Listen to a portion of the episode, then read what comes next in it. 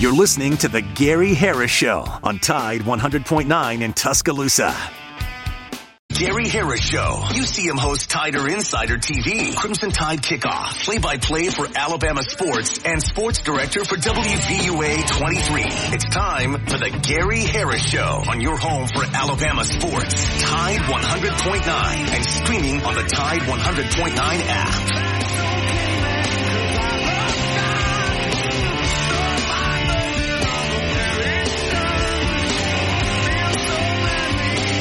Right, good morning, everybody, and welcome into the Gary Harris Show, the Frozen edition for Wednesday, January 17, 2024. Gary Harris, my main man Justin, Justin Jones, right there on the other side of the glass, manning the controls, taking your phone calls on the First Domain Condominiums hotline in hour number one. The Krispy Kreme Donuts hotline in hour number two, 205-342-9904, 205-342-9904. And we are not lacking topics this morning to talk about. And that is for sure, but it is frigid outside. Justin, I got to ask you because it was cold enough when I, when I got up and went outside about 815. Um, I think the air temperature then was, you know, 18 degrees. I think the low might have been, I don't know, 14, something like that. What was it like when you were out in the pre-dawn hours? Um, I mean, it had to be just absolutely bone chilling. It was surprisingly, it was, I could tell it was a little bit warmer than yesterday. Yesterday morning, I had to spend about 15 minutes outside using a credit card to scrape ice off of my windshield so I could see when I drive. So uh, luckily today, since I was back home and didn't stay up here in Tuscaloosa, I was parked under my my little garage, so I didn't have too much frost or anything like that. It was still freezing. My gosh, man. Uh, you know, now listen, I'm not complaining too much, and I'll tell you why. First of all, and by the way, too, I'm sending you some sound. Uh, Justin, I just sent you some sound from Coach DeBoer last night that we shot at WVUA 23 at halftime of him addressing the crowd. And now I'm going to send you some Nate Oats, uh, audio too. Um, and I just lost my train of thought because I'm multitasking well, like so crazy. I'm guessing you're not a big fan of the cold, Gary. Oh, here, here's where we're going. No, listen, I'm, I'm kind of just the opposite, and I'll tell you why. Um, sorry, folks, I'm a multitasking person. I mean, I got a lot going on when I'm doing this show, and I'm trying to get Justin some some good audio. It, it is the Crimson uh, email, right? Okay, and. Um, Anyway, to get back to the cold before we get into sports, because we have plenty of sports to talk about. Um, yeah, I don't like it this cold. I'll be honest with you. I mean, it, this this is this is bitter. This is cold, regardless of where you live. Uh, but no, I like some cold weather. It is the winter. I, I don't I don't like it when we go, uh, you know, December through March and it's just balmy. You know, I, I don't care for that. I think it's good for the environment to have a a snap of cold weather that really is cold enough to kill off all of the the pests and and keep the mosquitoes from getting out too early. So I think a you know it is winter, even though it's Alabama, it's still January. You know we should expect now again this is probably colder than I like, but winter time when the the lows are in the you know upper twenties or or or you know around freezing and highs you know in the fifties, low sixties, I I think that's good. And then it really makes you appreciate the spring too. You know, when one thing about cold winter, and again, with cold this morning, I, I, don't want this for the rest of the winter, but a cold winter, Justin, then when it's spring or you get those, you get those days maybe in early March that are kind of, uh, un-winter like all of a sudden, it just makes you appreciate them. And you're like, wow, this is nice. Let's enjoy this. And then, uh, so I, I appreciate what winter is about. I just don't want it. I don't want it three straight months and I don't want it in the teens, but having some winter weather is not, not a bad thing for me. You know, Gary, I, I love winter weather. I love it the colder that it is, specifically snow. So yesterday when we had some of that snow in the morning, it was ending right about the time uh, your show started yesterday. But I was just sitting in here staring outside the window. And so growing up in Alaska, anytime I see snow, it's like flashbacks. I love it. I love it. well, it. see, so there much. you go. Because you're, you're, you grew up with real winter. You, I mean, in, in Alaska, dude, I mean, it's, it's, well, and let me ask, how long did you live in Alaska? We lived there for about eight years. Okay. So from when to when? What was your age range? We moved there in 2005. We left in right before 2013. Okay. Yeah. So you're plenty old enough to remember it. Um, so was it Fairbanks? Was it Anchorage? Anchorage and then a town called Palmer, Alaska, which is about an hour from Anchorage, Okay. hour north of Anchorage. So in the winter, for example, you might get in the in the dead of winter, let's say you know December 20, 20th through the end of January, you might get what two or three hours of, of sunlight a day. Yeah, yeah. You, in, when in the wintertime it is dark. It's you'll get lucky with an hour at some points, and then the exact opposite in the summertime. So it's basically in the winter. It's basically almost dark twenty four hours a day. Basically, you'd have yeah. to get up and make sure you got up to see that. But in the summer, like you said, then you're talking endless days. You got to get blackout curtains. That's what I was going to say. How difficult is it to sleep in the summer, even with the blackout curtains? Curtains when it's basically light outside all the time. Well, you know, as a kid, it's fun. Yeah. Because anytime because, you want to go out, you got yeah. it. Yeah. Your parents might yell at you, but it's still bright outside. Mm-hmm. So you're like, I'm gonna go play in the snow and mm-hmm. go have fun or do stuff outside. Um, the trick here is is blackout curtains on top of aluminum foil on your windows. That's how you get actual darkness, and then you can sleep pretty. Yeah, because even the blackout curtains by themselves aren't going to. Yeah, so you have to take efforts, and then I guess in the winter, like you said, it's just a struggle to kind of keep your energy level high, and it's cold, it's dark. You have to get to the gym. And I was telling some of my friends yesterday, if we if Alaska had the weather that we had here in Tuscaloosa yesterday, that is the kind of weather that will shut things down in Alaska. It's the icy roads, mm-hmm. it's the wet. Um, no matter how cold it is, if you can't drive to get where you're going, things shut down. So the maybe the one time that Tuscaloosa and Alaska have had something in common weather-wise of yesterday.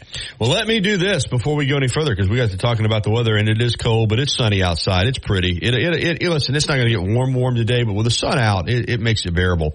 This hour of the Gary Harris Show being brought to you as always by Alabama Credit Union. Member owned and not for profit. It really is just a better way of banking. I encourage you to find out more about Alabama Credit Union by visiting the website alabamacu.com. And uh, a reminder that due to weather, uh, some branches will be closed or have delayed openings today. Closed. All the Huntsville area branches, Decatur, Cullman, and Jasper delayed until noon. All Birmingham area branches, Vernon, Fayette, and um, then Tuscaloosa area and South Alabama branches south Tuscaloosa South will all be open regular hours. So they're working with you to work through the cold weather. Alabama Credit Union loans for real life. Some rules and restrictions do apply. See if you're eligible for membership. Then join today and feel good about your money and put a little extra change in your pocket. Also want to mention that uh, Old Colony Golf Course has been closed this week and until it warms up, uh, they're going to remain closed. I think basically the entire week. They've got the greens covered out there as, you know, just and rightfully so because it's, it's brutally, brutally cold. All right. Plenty to talk about this morning here on the show. Uh, Alabama men's basketball last night, uh, really was a close game, a competitive game, a chippy game. Uh, we'll get into that, but Bama pulls away late. Rylan Griffin, boy, lit it up from three in the second half, 93-75. Alabama goes to 4 and 0 in the SEC as they take down the Tigers. They're at Tennessee on Saturday in a huge game in the SEC. Tennessee uh, some people think they're the best team in the league, even though they've got one loss. They're really, really good. Alabama's playing great, and uh, Crimson Tide four and zero. Uh, that pre-conference schedule paid off. Yeah, Alabama had some tough losses against the, li- the likes of Ohio State and and uh, Creighton and Arizona and Purdue, uh, but I tell you what, um, it's been worth it because they have. Um, and Clemson too. They lost too, but they have uh, five quality losses and they're four and zero oh in the SEC. Also, Coach DeBoer did make it to the basketball game. We didn't know for sure if he would or not. He's been really really busy, but he uh, greeted the the crowd at halftime. I just sent Justin that uh, appearance. Uh, you'll hear the crowd. You'll hear him talking. wasn't long. He just went out there during a timeout. But we'll have that for you. Plus, we'll have Nate Oats audio from uh, the post game. Uh, let's go ahead and get this out of the way, Justin, because we are going to play some sound from Oats here in a little bit. Um, there was an incident in the first half. Uh, I guess probably, I want to say it was like seven or eight minutes to go in the half. And that game was chippy throughout. A lot of players talking back and forth. And there was an incident right in front of the Alabama bench with uh, Aaron Estrada and one of the Missouri players. And it kind of, the trash talking, Justin kind of spilled right over into the bench area. And Nate Oats, uh, in an effort to kind of separate players, did reach out with his hand and made contact with the Missouri player's chest and kind of pushed him away. Not out of anger, not out of trying to stir, be, you know, to escalate anything, but really was trying to de-escalate it. But obviously that, you know, on social media, it kind of blew up pretty quick with that video clip. And then Coach Oats, uh, apologized afterwards. And we've got, here's, uh, Coach Oats apologizing to Missouri, the player, and to Dennis Gates, the head coach. Yeah, before I start talking about the game, I just want to address the situation at the uh, under eight media timeout, the scuffle that happened next to our bench. It's like, so I've known Coach Gates for a long time. I was a high school coach. He was one of the best recruiters in the country. I have all the respect in the world for the job he's done as an assistant, a head coach. Before he got to Missouri as a head coach here, I mean, he had one of the best first years in, the SEC since I've been here in, in a long time. So, is no disrespect to him or his program. I apologize to both Coach Gates and Aidan Shaw, and I, Aidan seems like a great kid, and uh, it's an unfortunate situation, but I apologize to both of them. So, uh, all right, good stuff. Thank you, Justin. Uh, all right, I want to just get that out of the way uh, so we move on to other topics. Coach um, apologized to Missouri and Coach Gates, uh, and I should have sent you this last night. We we shot Coach Gates' press conference at WVUA 23, but I can tell you um, Justin, that he handled it with class. He just said, listen, I've known Coach Oats since he was a high school coach in Detroit, kind of like Coach Oats said, you know, how long he's known Dennis Gates. He said he apologized, uh, but he did say, Coach Gates did, I, you know, I still curious why there wasn't a technical on, on called because, uh, I think they called double technicals on the players, but I don't, you know, I think he did rightfully so say, hey, you know, if you're a coach and, you know, you touch an opposing player, that should be a technical, and the referees were right in there. But everybody was working to de-escalate the situation, and um, you know it is uh, kind of what it what it is. But uh, we're going to move on from that. And uh, you know, I heard Barry and Wimp show this morning. People talking, could anything come of it? I don't think so because I think the coaches handled it, and um, I think they both handled it well, and it was you know one of those deals that maybe it could have turned into more, but it didn't. And uh, we move on and we, we, play basketball. All right. Also, Caleb Downs has uh, it's been announced by Hayes Fawcett from On Three that he is entering the transfer portal. If he leaves, that'll be a big blow. I think watch out for Ohio State here. Over 100 tackles as a freshman, the freshman of the year, one of the best freshman defensive backs that. Uh, you know, he's a Minkah Fitzpatrick type of player. It's uh, it's disappointing. Uh, there's no there's no doubt about it. It's um, um, you know, he, he's that kind of player. At the same time, it's not a reflection on Kalen DeBoer or anybody else. It's the modern world that we live in. Um, and I'm going to make this little spill. And I know we got phone calls. Dennis and Philip, you guys hold tight. I promise we're going to get to you. Um, but this is going to be the norm. And uh, you know, it's kind of like sometimes in life things appear to be smooth, things appear to be running okay, but under the surface, you know, there's a lot of turmoil. And but we let it run okay as long as it it runs okay until it blows up. You know, maybe it's a, you know, maybe it's a car. You know, I don't know. Maybe you're driving a car and needs an oil change, but it appears like it's running okay. But eventually, if you don't get that oil change, you know, it, it, your engine's going to pay the price. Uh, I think that's what we're doing with this this portal and NIL and all this stuff. I, I think on the surface it looks okay, but this deal, just like when a coach leaves, you just have to get your roster poached because they allow these guys 30 days to go into. That's that's ridiculous. You know, imagine now if Jim Harbaugh leaves this late, or you know, Kane Wommack just left South Alabama. Um, you know, it's it's this is not going to sustain itself. This is ridiculous. I mean, this is absolutely ridiculous where we're at now with this stuff. I'm sorry. I, I don't. I don't. Uh, I don't agree with it. I, there needs to be some types of, of limits to this. But if everybody's okay and everybody's making plenty of money, you know, if the coaches are making plenty of money and the players are making plenty of money and um, the universities are making plenty of money and the athletic departments are making plenty of money, uh, then I guess everybody feels like everything's okay.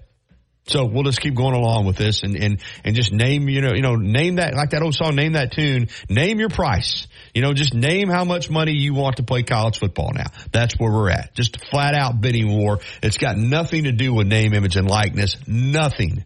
Nothing to do with it.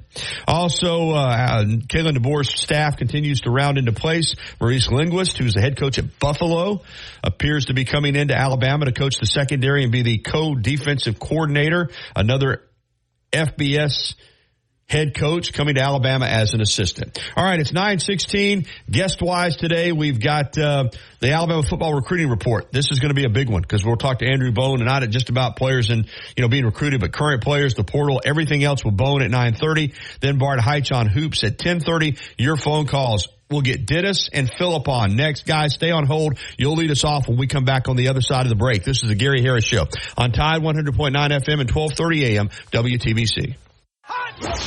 This season of Alabama football on Tide 100.9 brought to you by Birmingham Racecourse Casino. Just a few minutes away where you can be a winner too.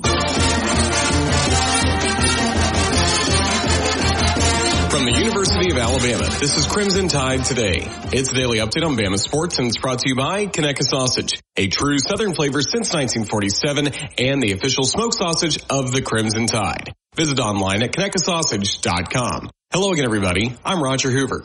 Here's more from Alabama football head coach Kalen DeBoer's introductory press conference last Saturday. When I look at places that I want to be, it's about winning championships. And that's an expectation that I cannot wait and accept as a privilege to try to uphold winning SEC championships, winning national championships.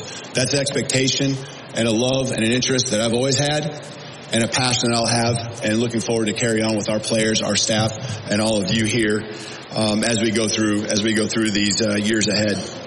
The resources, the facilities, everything that can be here to support our our players, our staff, that's my role as a head coach is to provide that atmosphere, that environment. And when you have resources like we have here at Alabama, it makes my job easier. Okay. And, uh, looking forward to, to, uh, utilizing and showing off. I'll have more in a moment. Conecuh sausage is a true Southern flavor since 1947. Using the finest ingredients, Conecuh sausage has a tradition of making great tasting hickory smoked sausage for over 70 years. Visit their new gift shop in Evergreen, Alabama, or shop online at ConecuhSausage.com. Conecuh sausage, the official smoked sausage of the Crimson Tide. Join us tomorrow for Crimson Drive driven by NASCAR. Streaming live at 2 p.m. Central on all CTSN social media platforms. Crimson Tide Today is brought to you by Conecuh Sausage. Crimson Tide Today is a production of the Crimson Tide Sports Network from Learfield. Tide 100.9 Tuscaloosa weather. A sunny sky today. We rise above the freezing mark this afternoon. The high today 36. Clear tonight, not as cold as last night, the low 22. Tomorrow becoming mostly cloudy, a chance of some light rain by afternoon, the high 46. I'm James Spann on the ABC 3340 Weather Center on Tide 100.9. It's 17 degrees in Tuscaloosa. Tuscaloosa. You see him on WVUA 23 covering sports and on Tider Insider TV on Tuesday nights. Don't miss a minute of the Gary Harris Show. Weekdays from 9 to 11 on Tide 100.9. All right, 920. Welcome back into the Gary Harris Show. Again, uh, Alabama star safety Caleb Downs plans to enter the NCAA transfer portal according to media reports. And, um, it's, uh, the reality of where we're at. You know, kid had an incredible year at Alabama, won an SEC championship as a player, made it to the college football playoff, and, um, you know, was freshman of the year, over 100 tackles, but he's more than likely out of here because, uh, he's looking for, um, looking for a deal in the portal with uh, more cash. All right, let's jump out on the, uh, First Main Condominiums hotline, and Dennis is first up, and then we'll get to Philip. Good morning, Dennis. Thanks for holding. Good morning. Before I get into what I called you for, I'd like to just make a comment on your editorial comment before the break. No, it's not okay. As a fan, I, I don't like it. I started following Alabama football in 1961 as an eight-year-old kid, and what's happening today is just way past anything that mm. that I think is sustainable. Don't and, and I agree with you. What's going to happen? My opinion don't matter. Don't know if your opinion matters, but something needs to be done.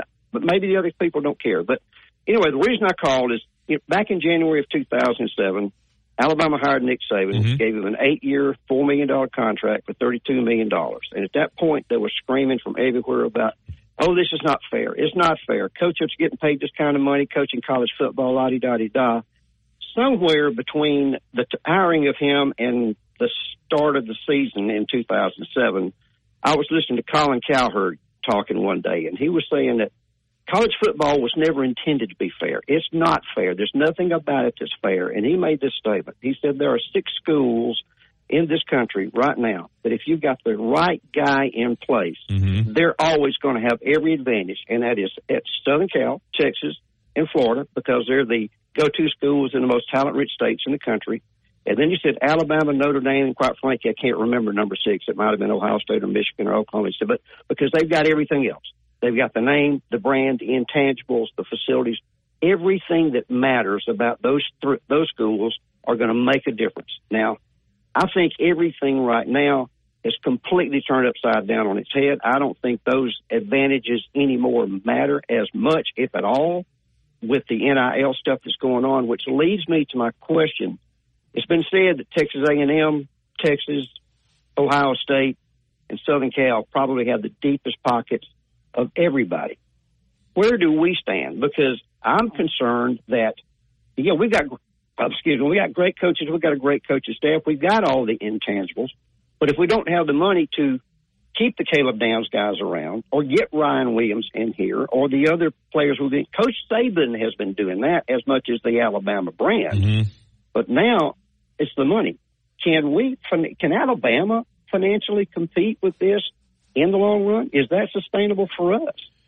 Dennis, it's a fair question. And, uh, you know, as far as just the finances, and you're talking strictly the ability to raise money for NIL. Raise money. Uh, yeah. I don't mm-hmm. know. Mm-hmm. I don't know the answer to that question. I don't know where Alabama stands right now.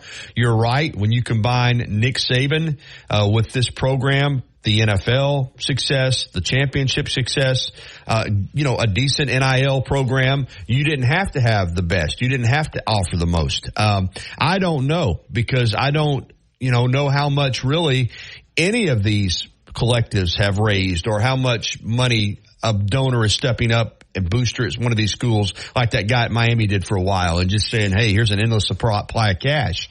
Um, I don't know. And so I'm like you, uh, in that I just think just because right now everything looks smooth on the surface, oh, everybody's making money, this is great, TV ratings, everybody's just not paying any attention to what's simmering underneath. And that's the fact that, um, uh, I just don't think this stuff, eventually even people that have money, are going to get tired of being hit up for it every year.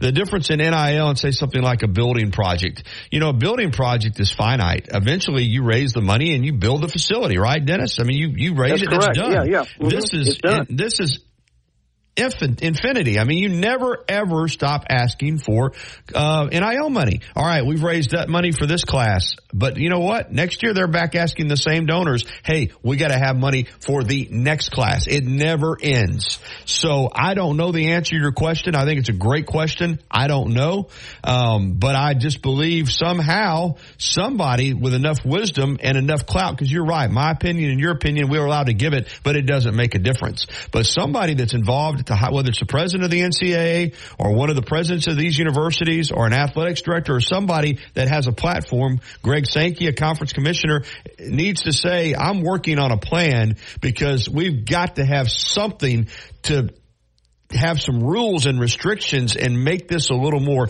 equitable for everybody or else you're right. It's just going to come down to who can spend the most money eventually. Well, I think we better be very careful how we do. Look, I like Kalen DeBoer. He w- he was not even on my radar. If I could have handpicked somebody, it would have been Sark, but then I'd have probably been wrong. So it, it didn't matter.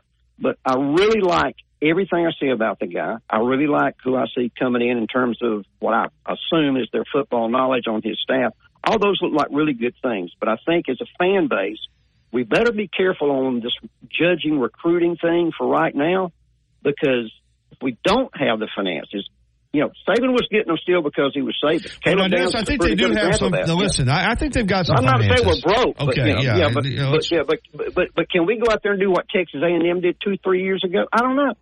And then here's the rest of the story: that most of those kids are gone. So you know, again, like you said, this endless asking of donors to come throw up a million dollars every year for the pot. I just don't know how long that can last for us, and goodness knows. Great call, Dennis. I got to move on. Thank yeah. you, my friend. Move on. Thanks, buddy. Bye. Yes, sir. Okay, let's get to Philip, and then we'll try to get to Pat before we hit the break. Good morning, Philip. Good morning. Well, the thing about it, Gary, just just a few short years ago, you know, the the NCAA was all about uh, enforcing uh, enticements, fringe benefits, money payments, uh, and all that stuff. You know, and now it's just a no barrier zone where is it's a free for all where they don't they don't um, watch after after benefits and enticements and and all that. Now it's just oh you can do it, you can do it, and and um, so what good are they? I don't know what good they are right now. Uh, you know what they did to Florida State the other day. I guess is all they can do right now is to investigate when when people were offered money. Yeah, I guess, I, Philip. You know, as I said, I, I, you know, I know they said Florida State broke some rules, but you know, ultimately, what happened? Oh, damn. I mean, the coach just got a huge raise. I mean, so, yeah. I mean, Florida State's not concerned about it. So what no. if you break some rules? I mean, they really, they really can't do anything to you about it. I mean, um, it's, it's pay for play. And, and even if rules are broken, I mean, so what? I mean, they're, yeah. they're really, you know, the rules that are there can't really be enforced. I don't think. So well, it's just, it's just a mess. The other thing, Gary, is that Alabama, they they just went through the the first thirty day portal, you know, back back in December through January, and now Alabama is getting punished because a respected, highly regarded seventy two year old man made a normal career move called retirement. It was not because there was a locker room scandal where, uh, you know, you had what happened at Penn State a few years ago happened at Alabama. You know, that's not the reason that we're getting hit with another portal is because of that. It's because a 72 year old man rightfully decided to retire. Yeah, the the portal rule, the portal rule's a joke. The fact if your coach is. leaves, you just immediately uh, immediately allow people to poach your roster. It's happening at South Alabama, not to the same extent because they don't have as many good players as Alabama. If Harbaugh leaves, it's going to happen in Michigan. Yeah, it, it's awful. Philip. It, listen, like I told you, you know my feelings on it. You listen to the show every day. I'm not a fan. Mm-hmm. I'm not a fan. I had no again. I, if name, image, and likeness had really been what this was all about, I'd have no problem with it. This has got nothing to do with name, image, and likeness. This is a free for all. This is to the highest bidder. Yeah. This is paying players to play college football. Yeah. That's all it is, and that's all it was ever destined to be. Hey, got to run, Philip. Right. Thank you. Yes, sir. All right, we're going to try to squeeze in Pat just real quick. Pat, we only got like two minutes because I'm really behind on the break. Yeah. Good morning. Well, yeah, man. Wild West Productions. Yeah, it really is. And uh, but I have an answer. I, I have an, a partial answer. The bearded wonder, Mr. Ryan Fowler, says I'm all for big government and don't care that other. But I talked to a half a dozen students walking into the basketball game last night, and they all said that they'd be willing to give up some of their lunch money for NIL. They all said that Caleb Downs has got to be paid. They all knew what was fixing to happen, and my answer to it is we charge $25 a ticket for all, whether it's nosebleed or wherever the crap it is, at that ball game this spring, and that generates 100,000 people times 25 bucks. That generates 2.5 million dollars to help out. That's just a start. I understand, but that uh, everybody's going to be so excited to see him, just like we was at the basketball game last night. We was all sitting there yelling "Roll Tide," and uh, but that would generate two point five million dollars. But uh, do you disagree with me? You think I'm all for big government? Oh, I don't. I, I don't agree or disagree. I don't think that's going to happen. I, I think that, um, um, you know, I mean, they're, you know, you said people would be willing to do it. I think going to be a lot of people that are going to balk at paying twenty five dollars a ticket for a spring game, though, and you're not going to put, you're not going to, you're not going to put hundred thousand people in there for twenty five dollars a ticket, Pat. I'm just going to tell you, it's not going to happen. ain't going to do it. I mean, there may be some people that are willing to do it, but there's going to be some people say, I'm not paying twenty five dollars to go watch a scrimmage. So, I mean, that's why you have a collective in place to try to raise money through a system because this, you know, I, and I understand the, the pass the hat theory sounds good, but I don't know ultimately if that's how you, you're gonna, you're gonna, you're gonna do, do this. So, but listen, any ideas, you know, worth putting out there? They're trying to raise money. There's no doubt about it. Uh, but, you know, sometimes, um, these guys, like a Caleb Downs, uh, even if you offer him money, he may feel like, you know, I'd still get more somewhere else. I don't know. I mean, even if you raise a lot of money for some of them, there's still going to be somebody that's going to offer more. So, uh, but it, I, I, don't think it's a bad idea. I just don't think it's realistic to think that you're going to, to charge $25 a ticket for a scrimmage and 100,000 people are going to, you know, go to the scrimmage. I don't see that happening myself you don't think that there's going to be a tremendous amount of excitement about seeing uh, uh, DeBoer's, uh, whatever. Oh, I, I, do, and I think there'll be a good crowd. But I don't know that you're going to have people paying twenty five dollars a ticket to see it. I mean, uh, but you know what? I, you're on a radio show. Somebody hears it. Maybe they'll say, "Yeah, Pat's right." And maybe somebody at the university is listening, and they say, "Let's put that in place and try it." So, you know, I, I would say maybe ten dollars a ticket, something like that. I think twenty five is a little steep myself, but uh, but we'll see. Yeah, it's not a bad idea. I'm not I'm not shooting it down. All right, have a blessed one. At least, at least you're you're not saying I'm full of big. No, I think it's you know anything to help Alabama. That's all you're trying to do. Thank you, Pat. Have a blessed one. Bye-bye. All right, you too. All right, we got to get to the break. We'll come back with Andrew Bone with the Bama Football Recruiting Report, which is going to uh, contain a lot more than just high school players. That's for sure. We'll be back right after this. Free has evolved. It will always be that place to escape and have a good time. Whether it's for a game day weekend, to reminisce on college days, or to create new memories, if you're looking for a good time, there's only one thing to do. Head to the free at 1925 University Boulevard. And don't forget about the Lucky Lunch Meat and Three special. Monday through Friday from 11 a.m. until 2 p.m. Get a meat and three vegetables for just $8.49. Or for a lighter appetite, try the Lucky Lunch Soup, Salad, or Sandwich Combo. I'll see you at the free. Patterson wait for when your finances are in perfect order. It just happens. But no matter what surprises come your way, Alabama Credit Union will be here to help make it affordable with great personal loans, mortgages, and auto loans. They offer an easy application process and fast decisions so you can stay focused on feeling good about whatever life brings your way. Alabama Credit Union will be here to help make it affordable with great personal loans, mortgages, and auto loans. Alabama Credit Union, loans for real life. Visit alabamacu.com to learn more. Some rules and restrictions apply. See if you're eligible for membership, then join today and feel good about your money. This is a special. Did miss any episode on Tide 100.9? Don't worry. All of our shows can be found on Spotify and Apple Music and on demand on the Tide 100.9 app.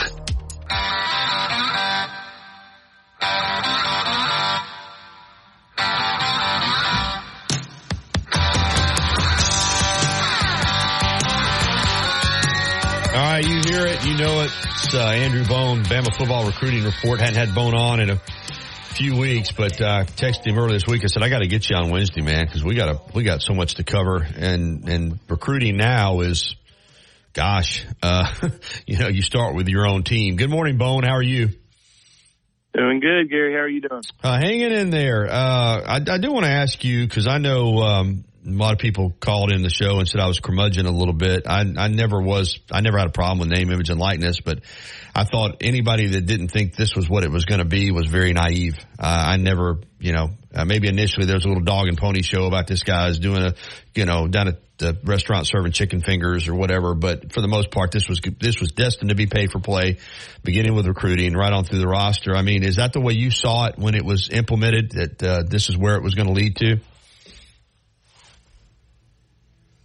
Well, we certainly knew that there were a lot of, uh, you know, a lot of sharks in the water, ready to uh, ready to pounce, and you know there was, um, you know, it was going to be hard to control. And uh, you know, Nick Saban, you know, I know that he, you know, made a statement last week that you know, he didn't retire because of the transfer portal or because of NIL, but it, you know, it, it's certainly, oh, sped up process. I think. I think with you know all the offers that are coming in for, yeah, yeah, and it's sad to say. I mean, even for former, I mean, for current players, I mean, you're you're getting back channel deals, whether it's through an agent, whether through a, you know maybe an old high school coach or a parent that's getting reached out by you know certain schools. I mean, basically it's tampering, but it's hard to. Yeah. I mean, it's hard to figure that out. Um, you know, it's hard to track and uh, unfortunately, that's what's going on. And you know, Nick Saban tried to put uh, you know some pressure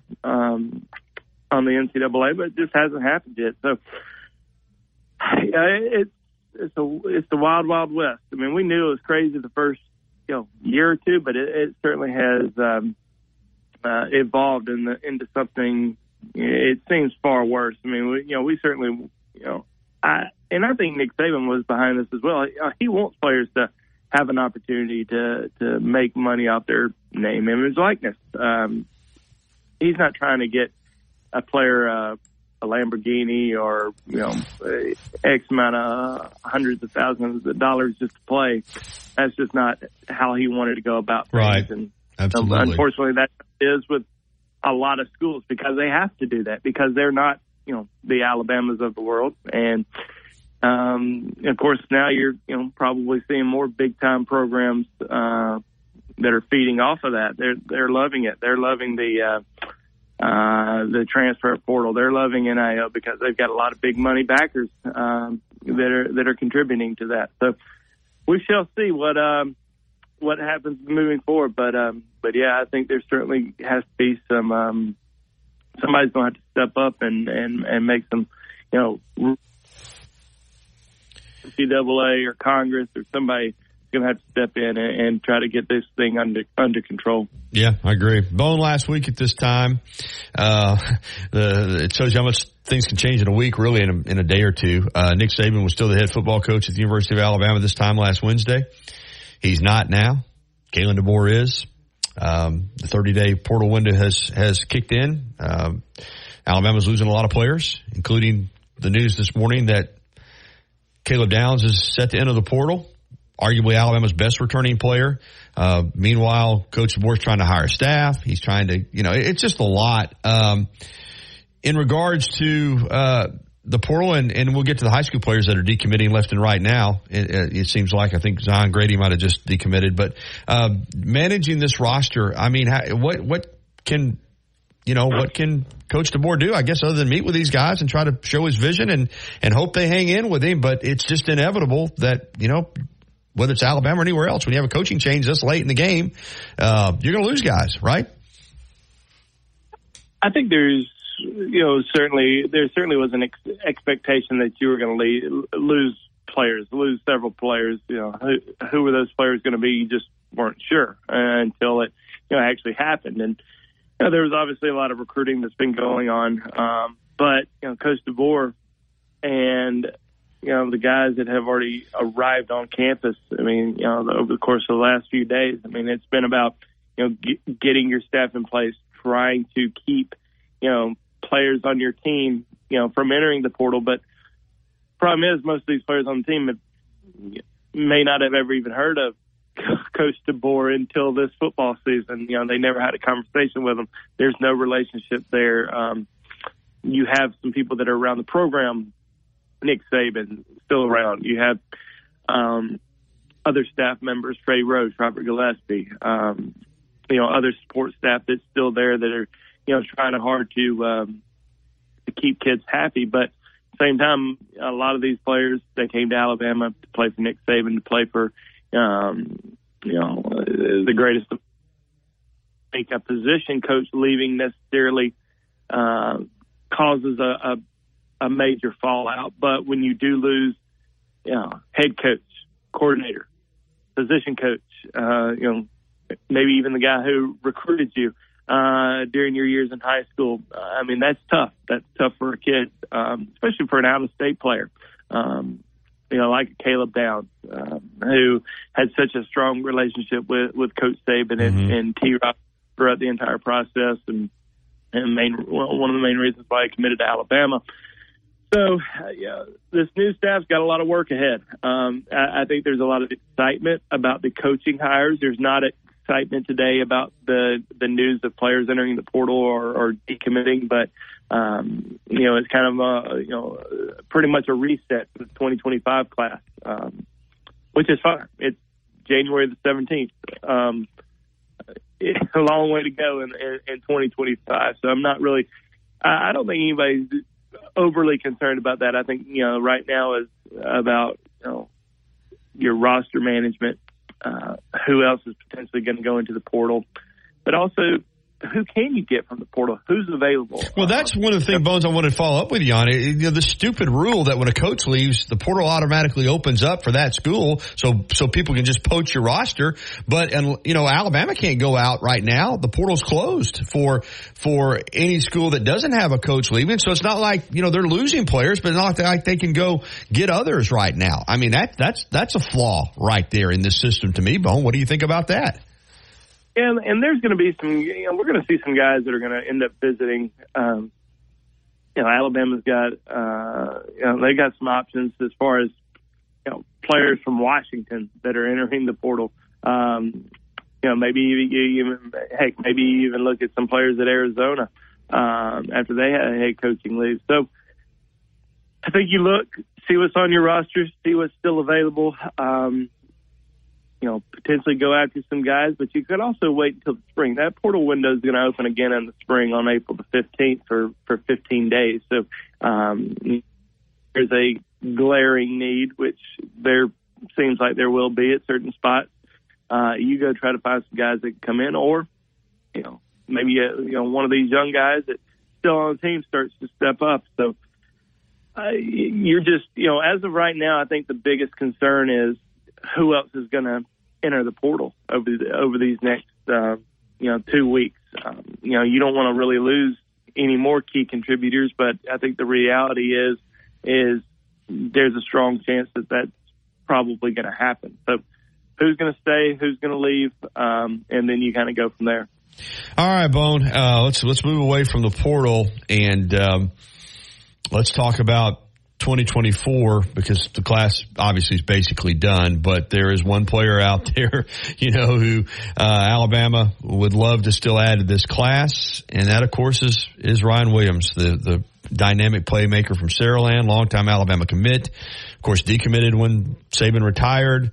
Um, got a lot of schools after him including, of course, Alabama and Auburn. Uh, is there any kind of update? Where does it? Have you got any intel on you know the new staff and and how they you know in what ways have they reached out to uh, Ryan Williams? I you know read that he might have been in town recently. What's the latest on on this guy who is a dynamic playmaker and is probably going to be an instant impact player regardless of where he goes?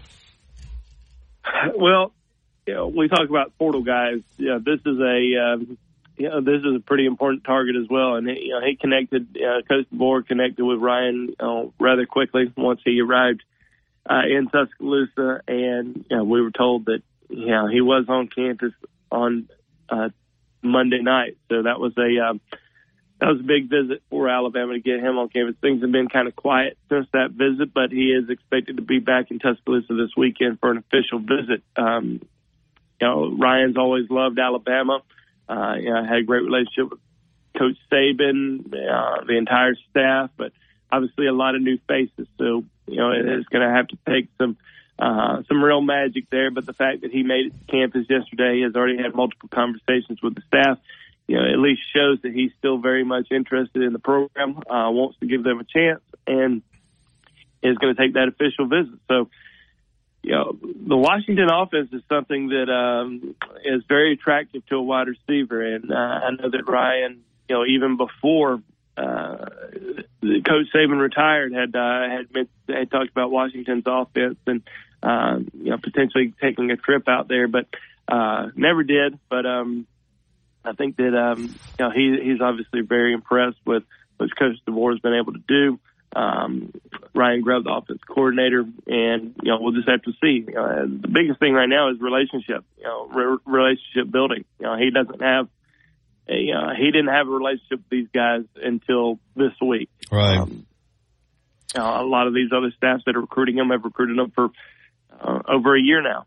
Um, you know, former Alabama staff had recruited him for over two years. So it's a uh, you know it's a tough deal for him. Um, but we will see how the uh, the visit goes this weekend.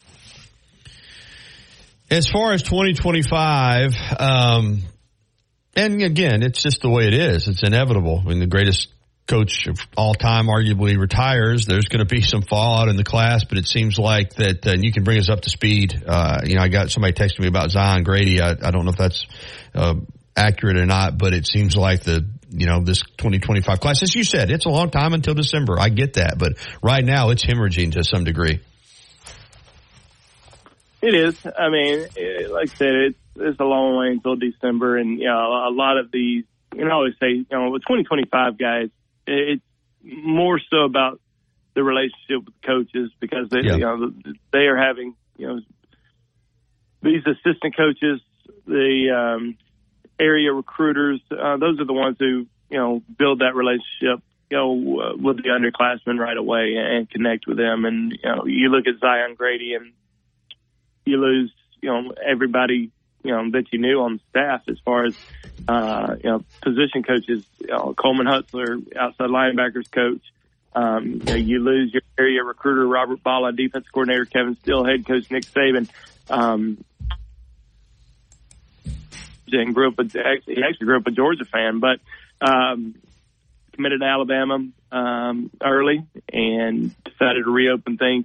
You know, he had actually told um, one of our reporters, Joseph Hastings, um, here the other other day that he was going to let things play out. That he was um, he, he was going to wait maybe until a little bit later in the spring to do something, but um, if if anything, but guess decided um, last night to uh, just go ahead and reopen things. But you know, just just sort of a uh, reset process in this 25 class for Alabama. Um, you know, and they may see they may see a lot of guys that um, that Alabama wasn't recruiting that they want to start recruiting. They may have guys that Alabama was heavily pursuing that they might not be interested in. It's going to be have to, a lot of this is going to have to be fit, um, relationship building over these next 11 months, and it seems like they've got a good staff that's going to be coming in that are going to be able to do that. And you know, once they get to work, I think you just got to give them some time to uh, uh, to build this class.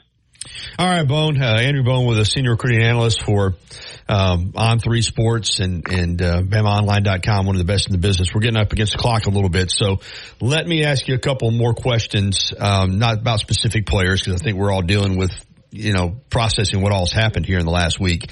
But uh, first, you you know, I had some. I've talked to some kids myself because um, I follow it not like you do, but I've and and I had a couple of them tell me, "Hey, man, we feel we feel like we were misled." You know that there was never any indication from Nick Saban to us or our families that that he was considering retirement. And are you getting that when you talk to to young men?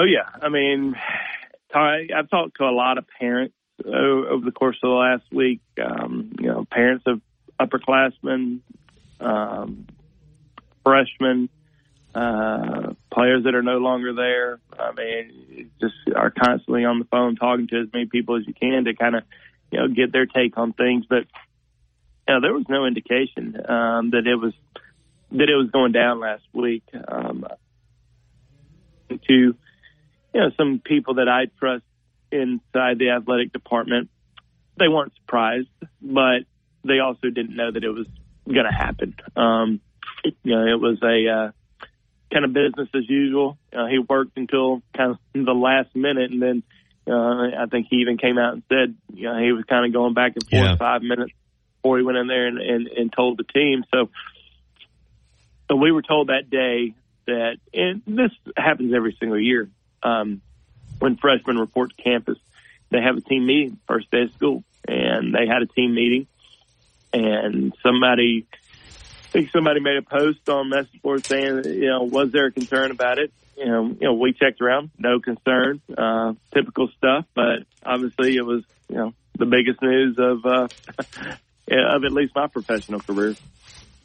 All right, Bone, and I know again, uh, boy, Coach DeBoer's got a million things going on. Have you been able to get any feedback from any uh, prospects in regards to, you know, have they heard from the new staff, impressions on Coach DeBoer, uh, just anything like that that you can tell us about? Yeah, so uh, I talked to um, uh, to one player the other night, Noah Carter, who is a, uh, a four-star edge player who was previously committed to Washington um, out of Arizona. He's uh, trying to work on getting an official visit uh, to Alabama over the course, you know, potentially this weekend, could be next week. But uh, he raved about him, said that he felt like he is uh, one of the absolute best um, coaches in the country, if not the best. Uh, very genuine, uh, you know, really enjoys, um, you know, his coaching staff, the guys that he's uh, been around. So, yeah, I mean, there's been a lot of positive reaction from some of the guys, but most of them are players who knew him, who have been recruited mm-hmm. by him Coach DeBoer didn't really recruit any of the guys that uh, uh, Alabama had on their roster because he's you know in the Pacific Northwest. Now he's in the SEC. He's going to be recruiting a you know a lot of kids in the um, in the Southeast, and uh, you know now it's time to get get to work and start building those relationships and connections. And he's bringing in some you know some staff that certainly has keeping some um, some familiar faces on the uh, um, uh, on the coaching uh, coaching roster, including Robert Gillespie and Freddie Roach, will be you know very vital there. But um, you know also bringing in some some well established recruiters um, that haven't been in Tuscaloosa before. So looking forward to kind of seeing how how things all work out with uh, with this new staff. But um, they've got their hands full moving forward. Yeah, thirty seconds, Bone. You do kind of feel like though once the staff's named and, and things will settle in a little bit, and, and and the recruiting pattern will get more, you know, get back to normal to some degree for Alabama, right? I think so. Once you kind of get, you know, you, you get into junior days, spring practice, spring visits, summer camps, uh, you know, things will, uh, things will get back to normal. But, um, but right now it's kind of a free for all. Um, you don't know what's going to happen as far as, uh, you know, like I said, potential, uh, portal, more portal entries. Um, so we're just kind of hanging on right now, seeing what's going to happen next. But, uh, I know there's excitement about this coaching staff, but, you know, there's also some disappointment with, uh, with some of the guys that are leaving and, but it's going to be all right you know, Alabama, Alabama's been around for a long time. I, I don't think they're going anywhere. Well, I know this. If people want to stay on top of this uh, very fluid situation in terms of recruiting, Andrew Bone can keep them on top of it. Tell everybody how they can do that. Go check us out at BamaOnline.com where we have all of our content on the front page uh, every day, but the real scoop is on the Bama Online uh, message board. Go to the roundtable, check us out. Uh, you'll get daily scoop on there. Um, and it's a uh, it's a madhouse, but uh, but it's a lot of fun. Thank you, Bone. Thanks, Gary. See ya. All right, we got to take a quick break. We'll come back and wrap up this first hour right after this. Has been serving Mexican favorites like burritos, fajitas, and quesadillas since 1999. Their new location is at 4100 Owen Parkway in Northport. And of course, you can find Los Tarascos in Tuscaloosa at 110 Skyland Boulevard. The bar areas feature big screen television so you can enjoy your favorite sporting events. Los Tarascos features daily happy hour specials. And for the best Mexican cuisine in West Alabama, remember, the name is Los Tarascos with locations in Tuscaloosa and Northport. You're listening to the Gary Harris Show. On your home for Alabama sports, Tide 100.9 and streaming on the Tide 100.9 app.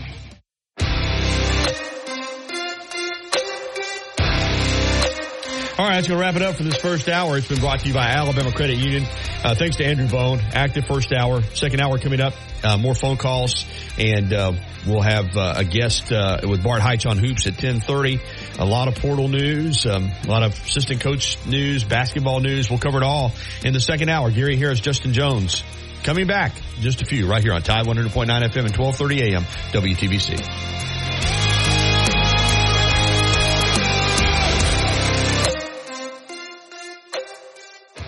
Krispy Kreme is a 2011 Billy's Sports Grill located on Main Avenue in historic downtown Northport has been serving their legendary signature chicken sandwich, award-winning wings, and handcrafted cocktails. Billy's is also the spot to watch all your favorite sporting events with big screen, high definition televisions, both dining rooms, at the bar, and outside on the beautiful patio. Come by and say hello to Kim and Lisa, the Billy's management dream team. Billy's, good food, good friends, and good time. WTBC Tuscaloosa and W265CG Tuscaloosa, a town square media station. Tide 100.9 and streaming on the Tide 100.9 app. From the Fox Sports Studios in Los Angeles. Here's Nick Cope. Eagles center Jason Kelce said on his podcast that he's not ready to make an official retirement announcement. And in response to a report that he told teammates he was retiring after the loss to the Buccaneers on Monday night, Kelsey said he was not in a position emotionally to make such a decision in that moment. TMZ reports Colts owner Jim Irsay was found unresponsive by Indiana police back in December, and police reports called the incident an overdose or poisoning. Last week, the Colts said Irsay was being treated for a severe respiratory illness. Today, the Colts say Irsay continues to recover from that respiratory illness, and they have no further comment. ESPN reports the Bills are signing punter Matt Haack with regular punter Sam Martin dealing with a hamstring injury. Finally, in college football, reports say Alabama freshman All-American safety Caleb Downs is entering the transfer portal. Now, this hour is West Alabama real-time news update from the Tuscaloosa Thread Newsroom. Even though West Alabama communities will see a slight improvement in temperatures today, with some areas seeing a 10 degree difference than yesterday, it's still cold for the deep south. There is a hard freeze warning from 9 this evening until Thursday morning at 8. And the dominoes continue to fall in Tuscaloosa as freshman sensation Caleb Downs has opted to enter the transfer portal following the retirement of former head coach Nick Saban. To find out all the Alabama players in the transfer portal, portal, log on to TuscaloosaThread.com. Get 24-7 local news coverage and sports updates when you download the free Tuscaloosa Thread app and sign up for twice daily email newsletters. The Gary Harris Show. UCM host Tider Insider TV. Crimson Tide Kickoff. Play-by-play for Alabama sports and sports director for WVUA 23. It's time for the Gary Harris Show on your home for Alabama sports. Tide 100.9 and streaming on the Tide 100.9 app. Hey everybody, welcome into the second hour of the Gary Harris Show right here on Tide 100.9 FM and 1230 AM. WTBC phone calls are lined up, so we're going to get to them in just a second. Gary Harris, Justin Jones. This hour, the Gary Harris Show being brought to you by Patterson Comer Attorneys at Law. Patterson Comer is dedicated to serving our clients. Integrity and excellence are the driving force behind the firm and staff. I can absolutely vouch for these gentlemen, not just as lawyers, but as men. Paul Patterson and Mike Comer, first class all the way. If you need a personal injury law firm, you need a law firm that's going to be with you every step of the way, in person, face to face, eyeball to eyeball. Even if you have to go to court, they'll be with you all the way. Nothing against the 1-800 firms. But this is the way I want to do business. If I need a lawyer, I want somebody with feet on the ground in West Alabama. Paul Patterson and Mike Comer. Reach Paul in Tuscaloosa at 205-345-1000. Mike's in Northport at 205-759-3939. PattersonComerLawFirm.com. No representation is made that the quality of legal services to be performed is greater than the quality of services performed by other lawyers. Bart Heights on Hoops coming up at 1030, but right now the phone lines are jammed. So we're going to, uh, take these phone calls and get everybody on. And uh, we got the first half hour wide open. So we'll be, I think we got four calls waiting, but we'll get to all of them. So let's start off with uh, Cece and work from there. Good morning, Cece. Good morning, Gary. How are you? Doing well. Thank you. Okay. I've had this question ever since NIL started. Okay. Is this payment made in one lump sum or is this an installment? Such as we were paying Caleb Downs and we gave him a hundred thousand or do we give him in quarterly? Yeah, you you know, CC, I think you can do it any way you choose to do it, uh, and you can do it lump sum. I know how I would do it if I were paying these players. I certainly wouldn't give it to them all at once. I mean, I'd have, and that's why I think we have to, you know, again, have to do something in the system. Treat these people as employees, get contracts. Uh, but I would, I would pay in installments and I would have an understanding that, um, mm-hmm. you know what, if you leave early, then obviously the money stops. Uh, well, know, uh, and my question goes to, is this going to become like when a coach leaves and you're paid, but doing the buyout? They, but there's no paperwork that goes with no, it. No, there's, the, the, the, listen, it, it's a flawed system. It, it's an absolute, right oh, now, yeah. to be honest with you, Cece, it's an absolute joke. There's no oh. other business that works like this. Well, all right, we're going to promise you this much.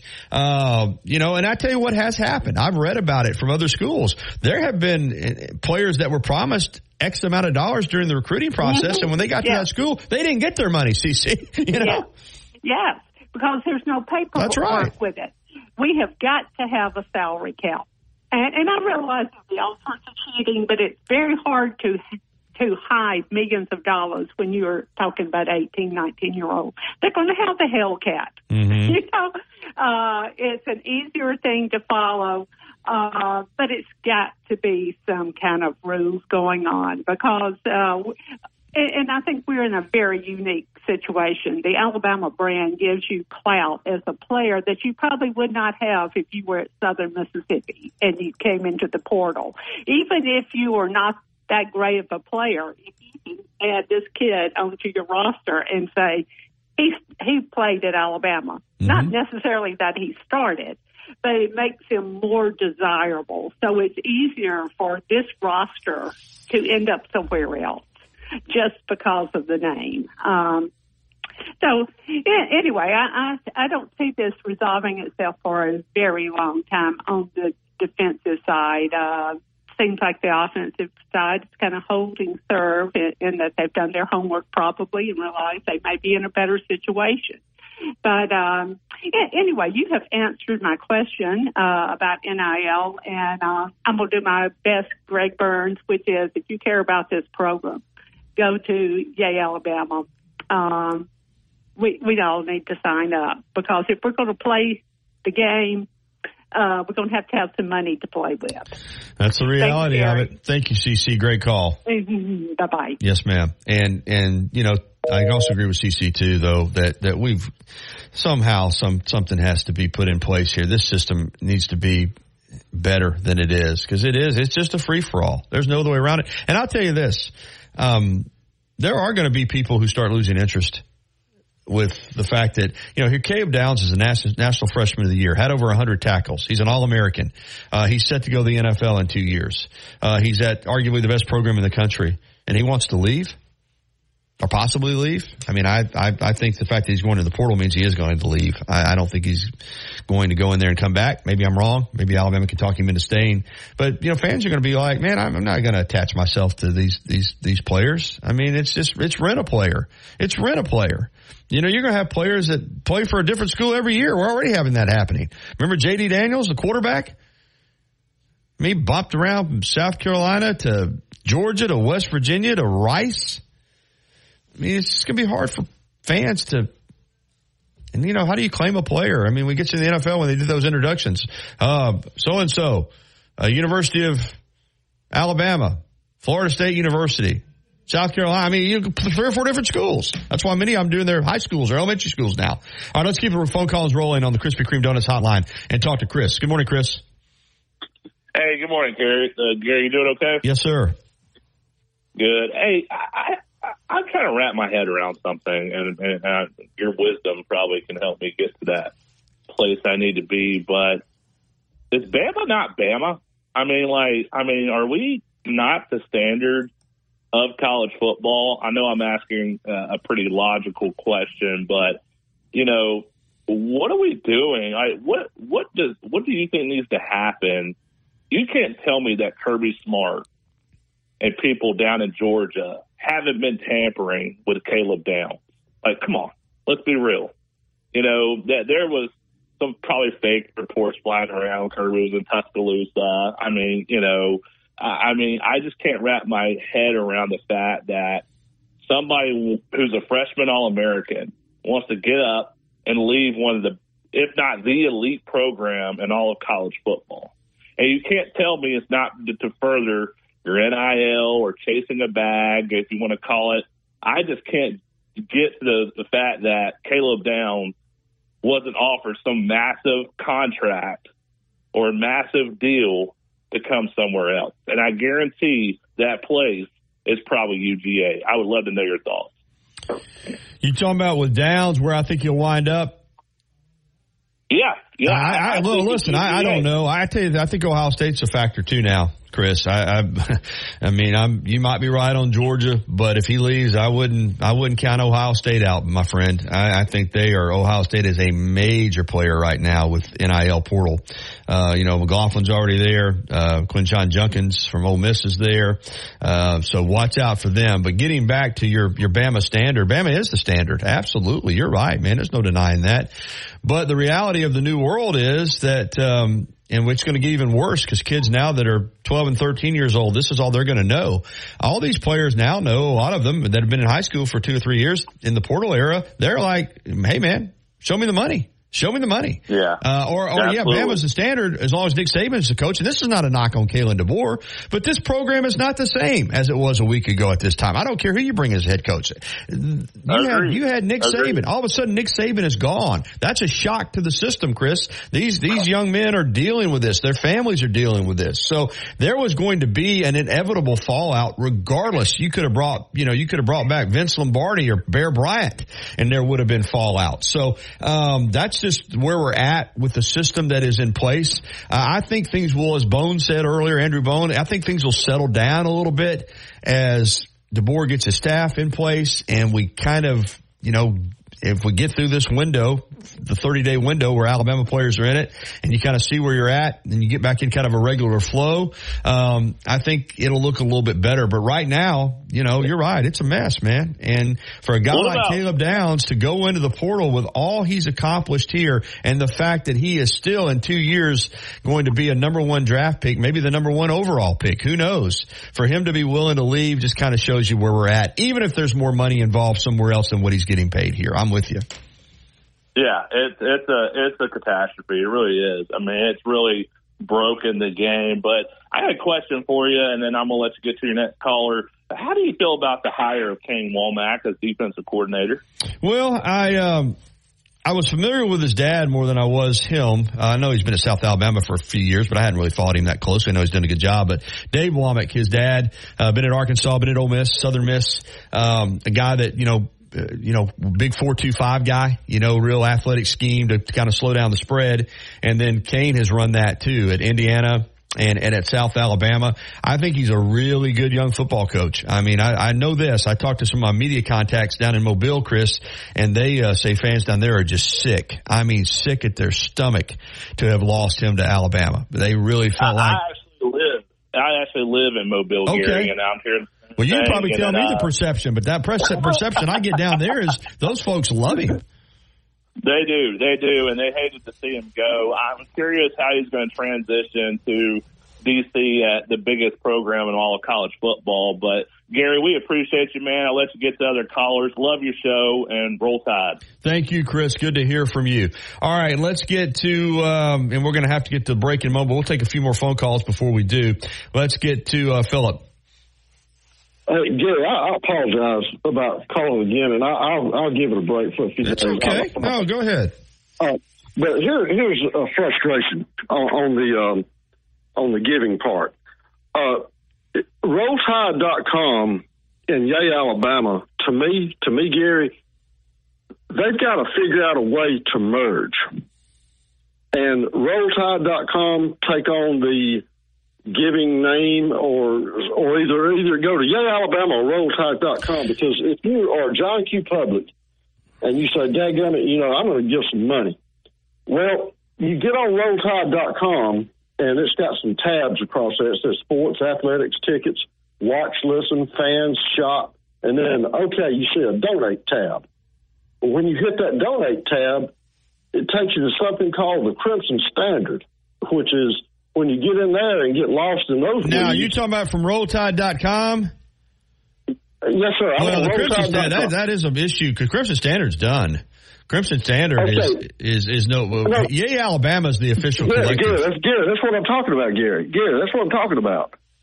Crimson Standard is is on there, and you, and if you click on it, you know it's, it shows the uh, the stadium and all that. So then you say, well, damn, you know what I do, what I do to get on Yea Alabama? You know, so you go to athletics, and then you have to look at all that. You've got like 15 things you got to look at.